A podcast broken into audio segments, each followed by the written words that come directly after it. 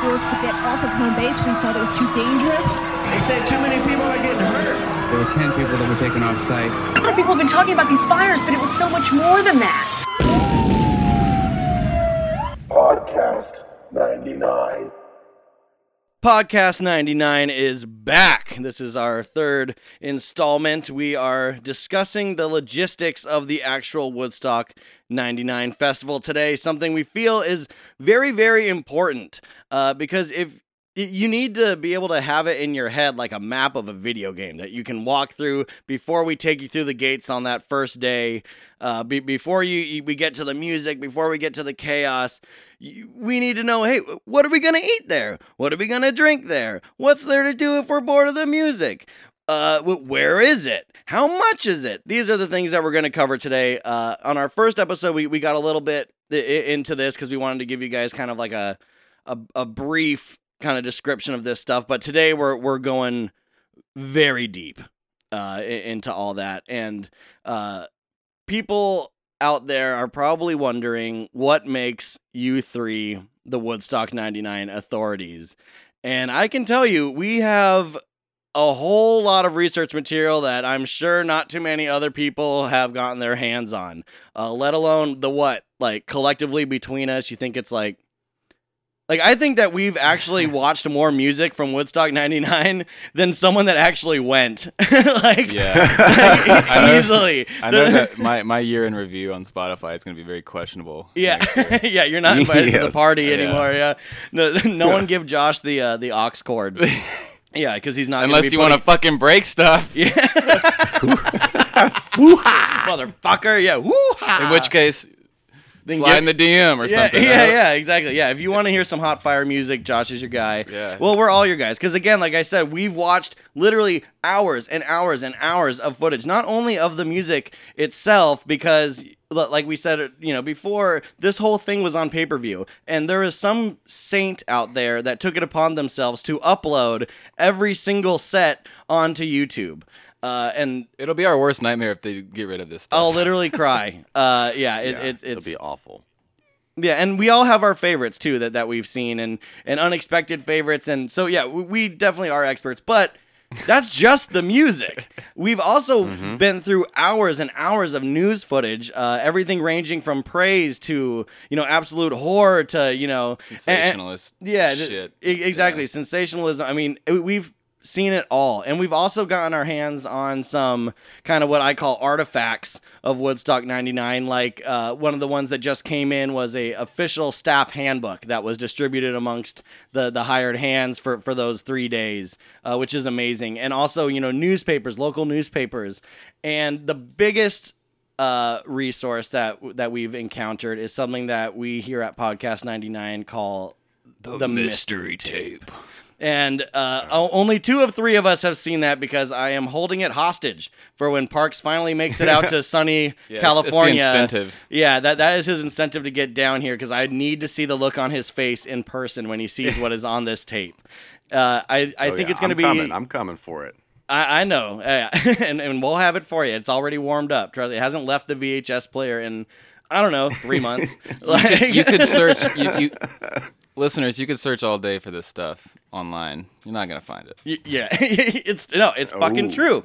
And when I bought it, I bought it from a guy on eBay that said he had a VHS tape uh, from the Rome, New York Sentinel, the Daily Sentinel newspaper, and that that's the local newspaper for the town of Rome where Woodstock '99 took place. And the festival took place July 23rd through the 25th, 1999, but there was a pre-show on the 22nd. So this newspaper was the closest on the grounds. And so what we see on this tape is it's the, it's a reporter's notebook, okay, and that's how it was advertised. The guy said that was selling it. I don't know what's on this tape. Uh, I've never watched it. It looks like there's about an hour's worth of footage on here. It's in good condition, but I have it. It's probably it makes pretty me good. wonder how he found it, or how he had, like. I yeah, I, I don't know because this isn't anything that was. it- It's in for a newspaper. This isn't where for did you the buy news. it from? Which- eBay. But what state?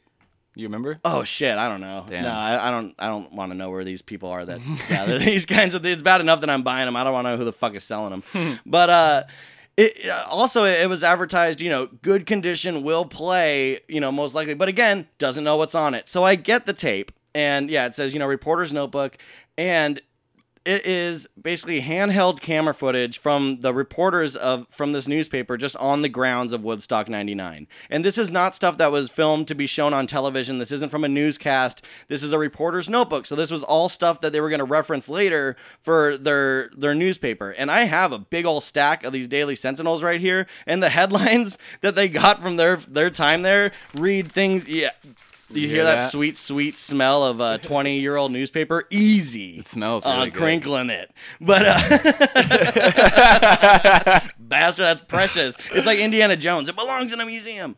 But, uh, it- but here's the thing the, head the headlines read things like Orgy of Fire. Three days of chaos. I mean, it's like the fucking Hindenburg crashed every day of this festival. Is how they reported it, uh, and and this this tape it, it shows you that kind of stuff. Like there's really simple stuff, just like you know, there's a whole montage where they're filming everyone with tattoos because that's like a big thing at Woodstock '99 that you see in a lot of the like the official yeah. documentaries. It's like pierced, tattooed, and ready to rock. That that's literally a quote from the DVD. Yeah, people really liked uh well, obviously the tribal Oh, tribal man. stuff. We Oh, had a, tribal we had a, we was have a lot of we have a lot of clown tattoos. yeah, Very odd. yeah, lots of words like faith and like respect, like things like that. But there's like a weird montage where yeah, like the guy just with his camera is zooming in on different people's tattoos, and then there's you know great footage of uh of of who they because there's also title cards, right? Like titles will flash in front of some of these scenes, and there's a great one where they dub the mud people the mud Nazis, and there's a title man. card that says the mud Nazis reign terror during the offspring. And it's literally footage of just people walking around trying to buy like a bottle of water or fine water or shade or just enjoying the grounds.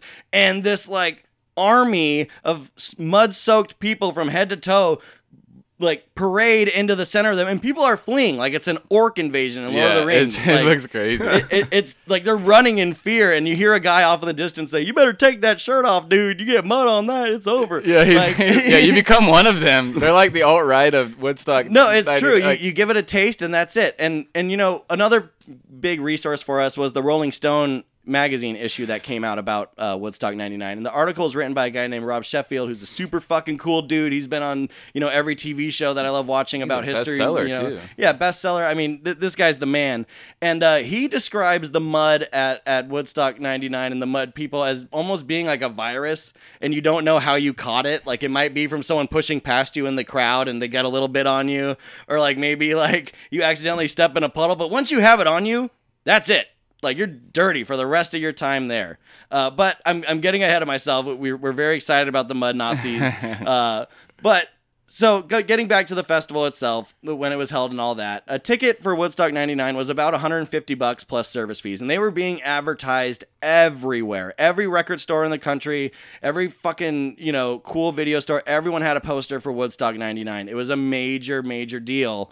Uh, and the tickets, yeah, 150 bucks, which is about 250 now, give or take, maybe a, a little bit more now. But you know, the premier festivals of today, like Coachella and stuff, that's I mean, that's about half what what tickets go for. yeah. You know, um, Yeah. and and you don't get Korn and Limp Bizkit with today's festival, so you know where's all that money going? um, and, and you know the demographic, uh, and we talked about this earlier in in uh, our first episode, but the demographic of the people coming to Woodstock '99 were not you know peace loving music hippies and they weren't the cool alternative rock kids of, of 94 these were as described by rob i- i- in that rolling stone uh, article as the bullies. This was a festival for bullies. This was the this was the rich kids. This was the menendez brothers. Th- this was the, the the the bad boys and the music was for bullies too for the most part. You know it, it, it- you, you had really really aggressive bands where you know again like the biggest Korn fan in the world that has like the bunny ear braids in the front and stuff they're not going to woodstock 99 they're going to go to a Korn concert the guys that are going to come to see Korn at woodstock 99 and fuck shit up are the people that would fuck up the Korn fan back at school you know what I mean? Like it, it was a bully. Bros. Yeah, bros. But I mean, when you have a group of you know hundreds of thousands of people, it's hard to generalize everyone. Of course, there was people there to have a good time. Of course, a lot of people did have a good time. But what it's best remembered for are the assholes and and the knuckleheads, as as my dad would would call them. Um, and it was put on by you know John Scher, Michael Lang, Joel Rosenman, and John Roberts. So you have the '94 crew in full effect. But Scher and Lang were really the the top dogs of the Yeah, whole thing. yeah. The- It's like a mom and dad. Sure, yeah. And John John Scher is actually one of the biggest promoters in rock music history. Um, I mean, he started at like the age of 19. And, He's been doing it a while. A long time. And, and by his junior year of college, he was actually making more money booking shows than his own dad was making at, at whatever he was Rock doing. and roll Yeah, will yeah. never will never get you a job, Take that, boy. Dad. Yeah, suck my money. But he worked with people like the Stones and the Who and Bruce Springsteen, and you know, uh, at one point the the Fillmore East actually closes in New York City, and uh, he starts booking at this place called the Capitol Theater Theater in Passaic, New Jersey. Um, his whole mentality was like, instead of trying to compete in like the New York marketplace, like I'm just gonna go to New Jersey and try to make this a, a big stop on American tours for Right. big touring bands like. Bruce Springsteen or fucking Led Zeppelin Jersey's or whoever like it is. that. you Yeah, know? yeah, It's yeah. like if you blow it all in Vegas, well, you got to go to Atlantic City, and Yeah, once that yeah. fucks you over, you go down to New Orleans, and that's pretty much it. yeah, but bef- yeah, but before that, the Passaic or the uh, the the Capitol Theater was actually known. It was like a vaudevillian themed uh, 3,500 capacity theater known for uh, showing like porn movies at the time. So when he came in and started doing his thing, um, it definitely leaned more towards like a big rock venue, and he actually did that for the next 18 years after that. Yeah, so he's you know he's the man, and again you know they had just come off of '94 where you know like like Parks was saying uh, before you know in the, in the last episode that it's like this mentality of well fuck man like we can we can do this right like we don't have to lose money every time we do this so John Scher really takes the reins on this one and he's like you know what Woodstock '99 is gonna be kind of, like that's my festival now. You know what I mean? And he's like, like you know, Lang is there, and, and Rosenman and Roberts are, are supporting it financially. You know, from the office offsite, like they always do. But John Scher really, really kind of took over. Um, and it was held at in Rome, New York, at Griffiss Park, aka Griffiss Air Force Base, aka Griffiss Technology Park. I mean, it has so many different names that it's gone by throughout the years, and that's because the place has a very kind of tumultuous past. Uh, it, it was, you know, obviously a, a military air base uh, th- throughout many of the wars. Uh, there's decommissioned military planes that are stored there, but at one time it was a toxic waste dump. That's where they that's where they stored hazardous waste. Uh, so much to the point that in 1984 the whole site was uh, put on the national priorities list because of the amount of poisonous chemicals or chemicals. The amount of poisonous chemicals I've had a few myself today uh, that were found in the soil. you know, so so like that. It's why do you want to throw fucking Woodstock there? Let alone any concert, like a Korn concert on like a fucking Yeah. toxic waste dump. Sure, but it's Woodstock. That's the one thing that people forget when, when they're when they're talking about Woodstock '99. They keep going back to who actually played, and they keep forgetting that no, this is the this is like the 20 year old version of of fucking you know. Uh, like the 30 year old version of this monster that was created way back in the 60s. You know what I mean? It, it's bigger than just the bands. Right. But you don't really want like the the location is important, you know, like you're to go to a music festival for 3 days, some trees would be nice, you know, some green grass, just anything to kind of lighten the mood, but you're talking about a toxic waste dump site.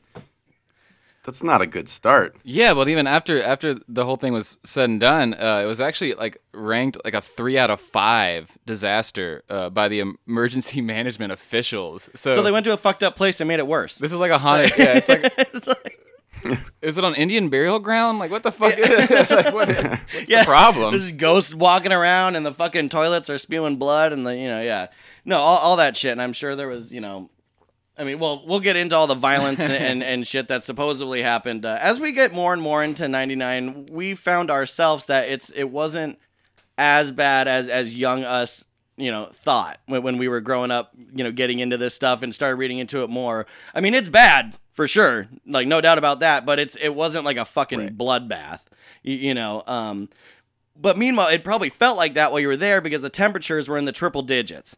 Uh, s- you know, getting up to about 102 yeah, degrees on, on some of the days during the peak of the day. There was four total stages, technically three, but one one did like a double duty. Uh, there was the east stage, which is the main stage. That's the biggest one. That that's the main event one. Then there's the west stage, which is a little smaller, um, and those are about a mile, mile and a half apart from each other. And you got to trek over asphalt and fucking tarmac, which is that shit that stinks really bad when you go to the state state fair. Like, and you're like, God damn, I'm so glad they don't make regular roads out of this stuff. But that's what it is. It's like a spongy Yeah. concrete or something. Yeah, it's really softer. weird. It's for runways and things like that, and and it it reeks it really hard in the fucking in the heat. Right. Um, and again, yeah, everything's so far apart. The other stage was in a hangar. It was the only indoor stage and it was the emerging artist stage and each day they would be sponsored by something different like i believe what one or, or, or two of the days it was sponsored by like amp3.com or like amp3.com however you pronounce that that cool 90s like where they thought mp3s were going to save music so they really pushed for it and then it totally fucked everyone over. Like that that's that's what they were pushing. That's what was sponsoring that emerging artist stage. At nighttime when the main stage ended and the headliner was completely done that stage was then used as like a rave tent uh, where it would go all night generally until the sun came up. Um, and from the get go, and, and we talk about this a lot, but from the get go, the whole thing seemed like a big money grab. Uh, there was a lot of bands that didn't want to be involved, like Smashing Pumpkins were approached to headline. They wanted nothing to do with it. They thought it was going to be, you know, a huge commercial blown out thing. I mean, uh, it kind of was. Um, but you know, and, and that goes that's shown in all the merch and, and and everything else. Let alone how much food and that stuff goes. I feel like didn't Tom Morello say the same thing? Yeah, I'm surprised Sort of. that Rage Against the Machine of Yeah, all I bands mean- played. You know, Yeah. but Well, that's I mean uh, that's my favorite thing to think about Rage Against the Machine in the late '90s because a lot of decisions they were making sort of start to go against their whole credo, but uh, we can get into that later as well. They did burn an American flag, so they're still yeah, they're still raging against the establishment, but they were probably making it at least hundred thousand dollars for this show. yeah, no, no, definitely. So go figure, go figure. Yeah, that that, well, we were talking in the last episode about how the the gathering is like this, or the the next gathering is called Whoopstock. Like, right. uh, didn't the gathering start because of Woodstock '99 to some degree? Like, Uh, no, it did. It did because ICP. So okay, ICP made hundred thousand dollars for their performance at Woodstock. So it's it's entirely possible that Rage Against the Machine made way more money than that. Um, but yeah, it was through the money that they made at Woodstock that they were able to get the funds to start the gathering of the Juggalos. wow, Um, yeah. but Which I it mean, is there's in- been so many more of those than Woodstocks. It's true. Well, uh, the the Wicked Clowns have their shit together. um, but I, I will say that that is a good way to tie this back because, I mean, you're talking about the promoters' share. They're trying to make money, and they're shelling out hundred thousand dollars for ICP. You still got two guys, Rage Against yeah. the Machine, Limp Bizkit, Korn, Willie Nelson. You have all these people that if if ICP's getting a hundred grand, Yeah, how much these are, like, people the- are making yeah. at least that much too. Exactly. So how the much amount of money that they're get? sinking into these acts has to be an insane amount of money. well, they had So that is money why they're because trying to they, make because they shit. bought like half as many toilets as they fucking needed. Like, you know what I mean? They're just like, who do people want more, Right. toilets or ICP? You know what I mean? Like, Yeah. that's kind of like their Yeah, it's mentality. like, do you want real shit or do you want fake shit? Yeah, yeah. Do you want to actually shit on yourself? Yeah, or do you want to see some good shit? Uh, but also, you know, the the merch that came out initially, like I said, there was a huge advertising push for this festival uh, from its start, and I mean that was seen in in merchandise like a, a Woodstock 99 MasterCard that you could apply for. Like holy fucking shit. Uh, also like calling cards because there was a, there was a lot of, you know, payphone booths and, and, and stuff there uh, on the grounds and phone bays. So they would have like specific phone cards that you had to use uh, in their things if you if you didn't want to spend your coins on, on the phones. Uh, that uh, along with like a lanyard being sold for about 14 bucks, which is like closer to 25 now. You know what I mean? And just like Yeah, our very extravagant our very own Gray Holger has his Yeah, own but- Woodstock Yes. '99 lanyard. Yes, he- he he's was- not wearing it right now, but Yeah, we we've all we all started this trying to wear Woodstock merch for every uh, episode, and like slowly that's kind of yeah, we're not. yeah. I'm not gonna do that. You're wearing Taylor, you're wearing a Taylor Swift I shirt. have, I have no merch. But Yeah, wait, I, gotta- do want to say about the Mastercard because that's another thing with festivals now is you put your money on your wristband. And that's a that's a very common. You have an electronic wristband, right. and that's like a super common thing. So again, it's like all these things are kind of like innovative, but they just weren't really fully formed. Yeah, the time Right, it- the no, times e- didn't allow for exactly. it. Maybe. Yeah, they were like, I mean, the first people to do anything are gonna fuck it up, you know, most of the Yeah, time. and- uh, but Yeah, like the first batch of chocolate chip cookies weren't perfect. Yeah, and I'm sure the first glass of milk someone drank fucking sucked too. Uh, you know what I mean? Jesus Christ. Uh, but you know, also, so, so they, yeah, big milk drinkers over here. Uh, so uh, just just like '94, Soy milk. uh, they, they fucking. They, they prohibit outside food and drinks, although there is a major campsite there. Uh, the campsite is going to host most of the people that are coming to the festival while while they stay there. Uh, I'm talking that that's at least 100,000 people camping without rhyme or reason. Uh, as the festival goes on, the, the campsite overflows, and you start seeing tents and things being pitched on the festival grounds. Like you just walk out of your tent and like there's the there's the stage, you know, like a, a football field away from you. Like it, it just totally Yeah. spilled over. Um, but even those people weren't allowed to bring their own shit in. Uh, and, and so they, they set up like a free water resource in the campsite and then one on the grounds. But uh, in Spin Magazine, the, the, the coverage of Woodstock 99, the retrospect of it, they say that the line could take anywhere from one and a half to three hours to, to be able to fill up your water bottle at that thing. You know, so it's just Jesus. completely impractical. Um, and That's then you know, and, and a lot of that stuff is due to the the gate crashers, and, and they also oversold the tickets a lot because they're like, well, shit, more people still want to buy them. We have this huge fucking venue. I mean, you know, Woodstock. We're used to you know. 350,000 people being here. That was at the last one. Remember the first one, Lang? Like there was half a million people there. Fuck it. So they would like they oversold a little bit on purpose, but thinking they had it under control. Again, not realizing how many fucking people were going to sneak in because it's Woodstock. You know what I mean? Like they, Yeah, they don't advertise it as a big concert or something that you'll ever be able to go to again. It's fucking Woodstock. You know what I mean? It's a it's a whole another deal, and that's how they were advertising it this time, and that is what brought the attention of like the yuppies and the rich bullies and that kind of people because you start seeing like, well, dude, like you know about hippies, right? Like, and and, and then they go Yeah. expecting something, and and they'll take it by all means. Um, but what do you do when you have that many fucking people? They got to go to the bathroom somewhere. They're camping there. They need showers. So th- they installed a whole rack of you know shower units in the campgrounds, and portable toilets were placed everywhere throughout the venue.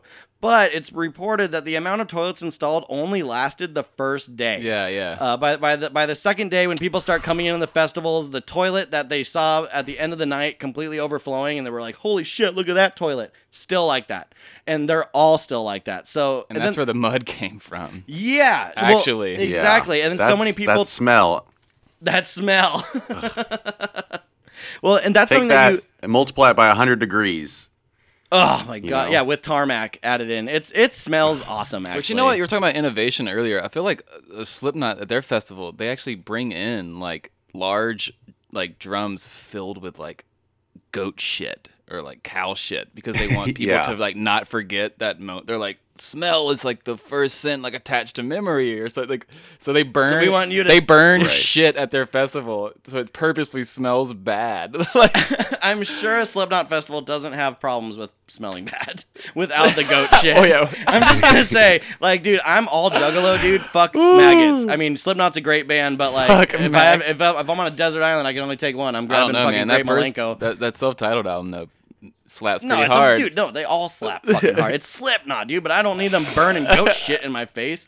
Uh, so you know, also the shower racks that they had at, at Woodstock '99, those break down like day two as well. So the the piping that they had installed for these makeshift showers starts spilling out, and that is what creates the majority of the mud. Yeah, But yeah. that is being mixed in this fucked up cocktail with all the shit and piss that's coming out of the porta potties. So it's toxic. But just like at any other festival, you see people swimming around in this and like rubbing it in their hair, and they're like, "No, we're mud guys now. Like, let's fucking throw mud." And it's feces, you know. And anyone you talk to, and, and we've talked to a couple now that, that were actually there, they all mentioned the smell of the place. Yeah. It- it- that's like one. Like I've met a bartender and, and and she told me that she went and I was like, "Oh my god, tell me everything." She's like, "Ugh, I had to stay in a hotel that sucked and it smelled like shit." And that's like all she had to say about it. But she included the Yeah. smell. Like that's like what stood out to her. It's the Slipknot mentality, I yeah. guess. Oh, actually. I, I met I met the, fir- the my first person who actually went to Woodstock about a week and a half ago, and I was like blown away. yeah. no, it's great. It's like you. It's I like a couldn't meeting believe a that I was talking to someone that went. It was bizarre, Yeah. and it was random. I was uh yeah, I was about to uh, crazy. compare the first time I ever met uh the first and only time I ever met a uh, survivor of a death camp uh, to meeting someone that went to Woodstock 99, but I'm not going to because that would be inappropriate. uh so yeah, the, the, the, the showers and and, ev- and everything else are, are overflowing. That's happening day 2, okay? Uh water is like a major part of the Woodstock 99 mythos. Uh it's almost like some Mad Max shit. Like water runs out. Like I said, the free water things. I mean, that's hours of waiting in line in the sun, just totally exposed.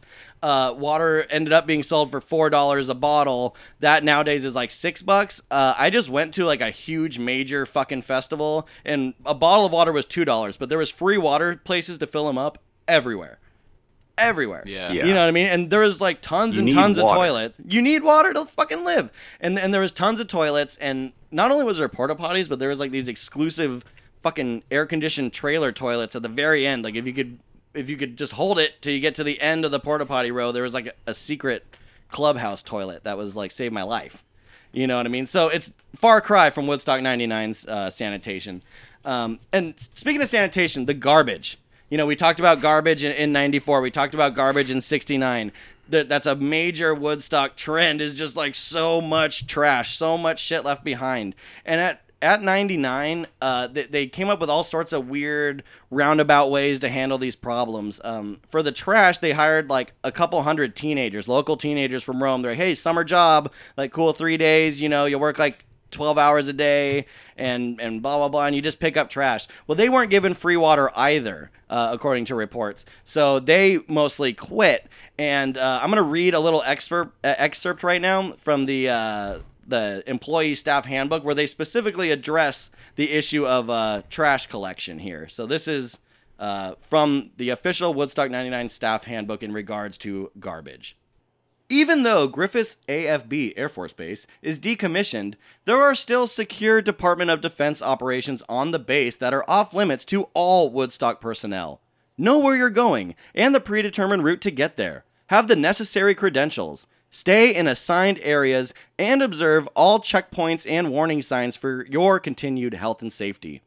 The other major issue is site cleanup and restoration. We have a very tight window for site restoration, so it is imperative that we stay on top of cleanup from the get go. This means that all trash, cigarette butts, and the like are to be disposed of in the proper manner. No exceptions. Yeah, that did not fucking happen at all. That like, a they all quit. B there, there's in the mystery tape, and and and we'll give you bits of that later on uh, in the series. But th- there's there's a great part where there's a press conference because they held press conferences before and after every day with with John Scher, Michael Lang, and a lot of the other promoters, and it was just kind of like a recap for all the reporters and everything because this was again one of the biggest media events of the decade, uh, let alone the year. So every fucking newspaper, music magazine, regular magazine. Uh, the whole thing was on pay per view. Every news channel, everyone was there, so they would do these press conferences. And when it gets to the end of day two, when the place is just completely fucking trashed, and there's like thousands of pizza boxes and paper plates and everything flying around the place, uh, you don't see that many water bottles though because they were so goddamn expensive. No one was buying them. Um, but this guy who, who I guess was a townsperson, you know, from Rome, he, he he gets on John Scher's case and he goes, "What's with the grounds here? Like, why is it so filthy? Uh, I run a, a sanitation company and we clean up a football stadium that has you know fifty thousand people there at night and it looks brand new by the next day." And John Scher just like trumps him, just like completely shuts him down. He's like, "Listen, you think you could be a better? You think you could do a better job? I think my guys are doing a bang up job here. If you think you could do better, bring them down. I'll pay them hundred dollars a day. Hell, I'll pay him a thousand dollars a day if you think they could do better. And then everyone just gets up and starts clapping for Yeah. John Scher, like total fucking just like Yeah. Trump moment. But oh, none of Oh, that's God. He- true. yeah, but he even he even said that he thought they were Yeah. overstaffed security wise at one point. Well, yeah, security, insane. sanitation, all that. He thought that they had too much, but that's all just bullshit because he didn't want anyone to think that that one was going to go the way a that it did, and b the way that the other ones went. You know what I mean? Like that that that's where that comes from. Uh, and you know, how do you keep out all these people that are sneaking in that are causing all these shortages and trash problems? Well, you build the wall, and that's like kind of another John Scher Trump link is, is this wall that, that, like he's like insists on building. So they, they put up a chain link fence around the perimeter of this airbase, and then they put up plywood boards uh, all the way around it, right? And then they had local kids and school groups and artists and and you know people from Rome come and paint on them, and, and that was like the the decor. And that's something that you'll see a lot on like the grounds of Woodstock '99 are like really shitty setups painted by a shitty artist to make it look better. Like like the the main stage is like so shoddy and it's like curtains hung that are like just prints of like a fucking 5-year-old's drawing, you know what I mean? Like it's it's Right. out of control. Um and that wall uh it, it was you know it was only reinforced by, by metal poles and eventually yeah p- people started pulling them down because the mud got so bad that they used them to create pathways that they could walk on to the restrooms or to and from the campsites. And they were, you'd see people in single file lines on these pieces of plywood. Uh, i recently found a piece of that wall on ebay and i really wanted to get it. But uh, the guy was charging uh, $2500 for it. So I, I opted out Well, he knows his worth. Yeah true he's like this is a part of history man yeah, Fuck it's you. about as much as like a used Honda. yeah and if i had the choice It's probably worth more than my van. Yeah. dude maybe we could let's just trade in your car for this piece of the woodstock wall and then i'll be happy I think I'll we can drive sell the out- Woodstock I'll wall drive, for more, maybe. yeah Or we'll just I'll drive out there. It'll be the last ride. actually yeah no actually yeah our, our tech guy Gray did uh, a rare chime in what we're gonna do here is the here is the podcast 99 plan. We are going to raise $2500 to buy this this wall. We are going to make woodstock 99 such a legend again that it will raise in value to $10000 and then 50000 then we will give that money to fred durst so he will be on our show. That that is our new business model.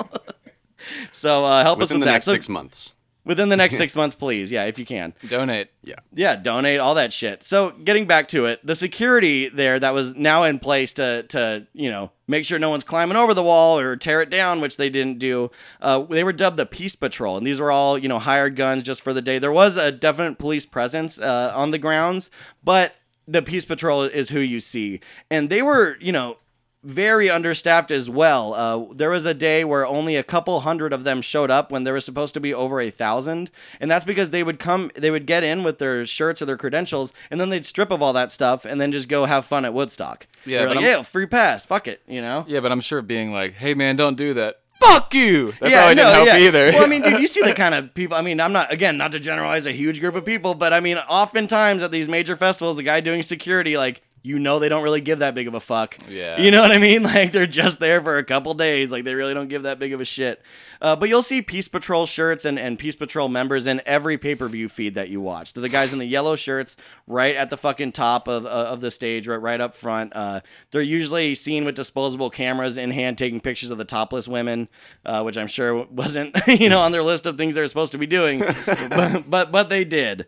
Uh, and so like I said, everything was on pay per view, uh, d- despite you know the actions of, of the crowd, which they really do a good job not showing you too much of, of the bad stuff on these mainstream you know outlets like MTV and stuff like loosely kind of covered that bad things were happening. The pay per view stuff does not show any of that, uh, and you basically have to watch old you know episodes of the news and things like that like from from that area to see the stuff or the mystery tape because in the mystery tape you see everything from people setting fires to breaking into an ATM to you know I mean just crazy yeah, shit. But you also see the people that actually went there to cover it, like in like a little, gr- like group therapy session almost, talking about like what they're seeing every single uh, day. yeah, again, on- on this tape where we're getting a lot of this like preliminary uh, information, uh, all the reporters there's there's scenes cut in where they're all sitting around a table like in yeah like a therapeutic session where they're kind of like just talking about the things that they saw and like oh my god and and the people were peeing outside the porta potties and and uh, they they're all joining in these fires and the mud and blah blah blah and it's like it's like almost like they have PTSD from this thing. um, but you know it it again, you know, with all the crazy music and all that shit that's going on, there was so much else to do at Woodstock 99. Like, for instance, if the pit was too much, you wanted to, like, you know, relax a little bit, you could go check out the skate park or maybe the fucking dirt BMX track that they had there. Or you could get your body painted or get a henna tattoo. Or they had carnival games there that you would see, like, at any state fair. Uh, Yeah. they, they had a, a latex lounge, too. Well, I know they also in the mystery tape they were talking about how they had these these things like that they set up like this skate park and this BMX track. But what they didn't tell these people that were partaking is that they actually had to pay more money to do these things. Right. Yeah. No. So Which you, goes back to the uh, money grab even more. Is like you have, you know, Yeah. it's like, oh, we'll have a free skate park and a free BMX course, and then John Scher's probably like, well, why does it have to be free? Yeah, exactly. You So you show up to fucking this three day concert with your BMX bike, like against all odds. You had to like worry about locking that shit up or carrying it through the mud and blah blah blah. And then you got to pay like basically five or what like Yeah, some dick cheese is like ten bucks. yeah yeah exactly yeah, and then you got to fucking pay that. But in this tape, you see people at that skate park like. Deep into the night, like the headliners are, are playing, and these guys, these losers, are still just like pushing around the skate. Hey, they're park. not losers. No, no, they're not losers. No, no they're, yeah. sorry. No, they're soul skaters. Yeah? and, yeah, and, and and they're badass. Uh, but like, yeah. So there's there's that shit going on, and every yeah, everything costs money, uh, except for this thing called the Latex Lounge, where it was free condoms, and that's like a safe sex thing. There was tons of safe sex vendor booths there. Uh, you know, I heard some random guy in 7-Eleven say it the other day. I couldn't have said it better myself. Condoms are so 90s. Like is, is what this guy said. And yeah, it was a huge thing. I mean, like every, you know, young person thing was all about safe sex. Imagine the, getting the wrong idea of what the latex lounge, lounge was. Like you show up in your fucking BDSM gear. Yeah. and they're like, "Oh, sorry, dude. We're, we're promoting safe sex here." Yeah, they're like, here's a condom. It's like, for what? I'm just trying to have people fucking suck the air out of my suit. You know? Yeah. no, definitely. So, and and then, you know, and the also, like, we've seen footage of, like, you know, activist stands where they're selling, you know, bumper stickers with all the popular anti government sayings. And, you know, Columbine had just happened a couple months before this festival. So there's a lot of anti gun violence stands there. Uh, we, we saw one, it was called Red Hot. And it was like, we're selling, like, mixed CDs of the hottest Latin artists, and it all goes to AIDS awareness charities. Wasn't there an Ace Hardware too? Yes, dude, this is the biggest one. There was an Ace. Yeah, no, I'm telling you, there's an Ace, Ace Hardware set up like a fucking mecca booth where they're selling everything from disposable cameras, which again were hugely popular, especially after that couple hours of the first day when all these douchebags realized that the chicks were going to be taking their tops off or there's going to be naked people walking around. Everyone's buying disposable cameras, but they also had like glow sticks, flashlights, fucking Coleman burners, like anything that you could possibly need to survive a camping trip, let alone like three days in a totally unforgiving environment. They sold water by the gallon there, which was, uh, I believe they were charging $10 for that. Uh, but in retrospect, I mean, compared to a $4 regular bottle, it's kind of a better deal to go for the $10 gallon. Um, but yeah, I mean, they sold Shout all kinds Ace of stuff like Hardware. that. Yeah, yeah, Ace Hardware, you know, they, they, uh, they're saving lives at Woodstock 99. Maybe they were like selling hammers that they used to pull that plywood down. yeah. Yeah. Hey, we need tools. These gates are too hard to break Lighter down. fluid, gasoline. No. Yeah. Oh, yeah. Totally. Oh, they definitely had lighters. You know that shit. Uh, so Yeah. then, you know, what are these people gonna eat? Well, it's very hard to find information about the actual food and drink that they had at Woodstock '99. It's not something that a lot of people talk about, minus the fact that they didn't have much of it. Uh, so in this tape that we were lucky enough to get, along with some of these newspapers and the news footage that we've seen, we've seen glimpses into the food area, and it really resembles something more like like what you'd see at again like a state fair where it's like you know a tower of curly fries or fucking you know corn dogs. Like not like so like nowadays you go to a festival right and it's like premier shit. Like there's like great food trucks. It's like i like uh, the one i just went to had this gigantic barbecue tent where it had 20 barbecue stands from different places in the country you know and it was super nice. And like that's not what you see at woodstock 99 what you see is a sign that literally just says chicken like, like, like, like, dude, I'm hungry. Like, what do you want? I don't know. They got pizza and chicken. Like, so, like, and those are your options. One, one literally just says potatoes. You know what I mean? So y- your options are very Oh limited, God. and it's yeah, and it's all super expensive. You know, you're talking 10 dollars for a pizza back then. You know, you're talking. You know, what, what was it? It was uh, six bucks for a hot dog, and these are not like when I say for a pizza, I don't mean like a pizza that you share. I mean a personal pizza. Um, where you know Josh pointed out to me that I'm sure a lot of these paper plates and pizza boxes were later used as toilet paper when all of the uh, toilets were overflowed and you couldn't Totally. enter them. Like you know that yeah, you saw a guy wipe his ass with a paper plate at some point uh, during your time there. But yeah, so and and, and you know, Safe bet.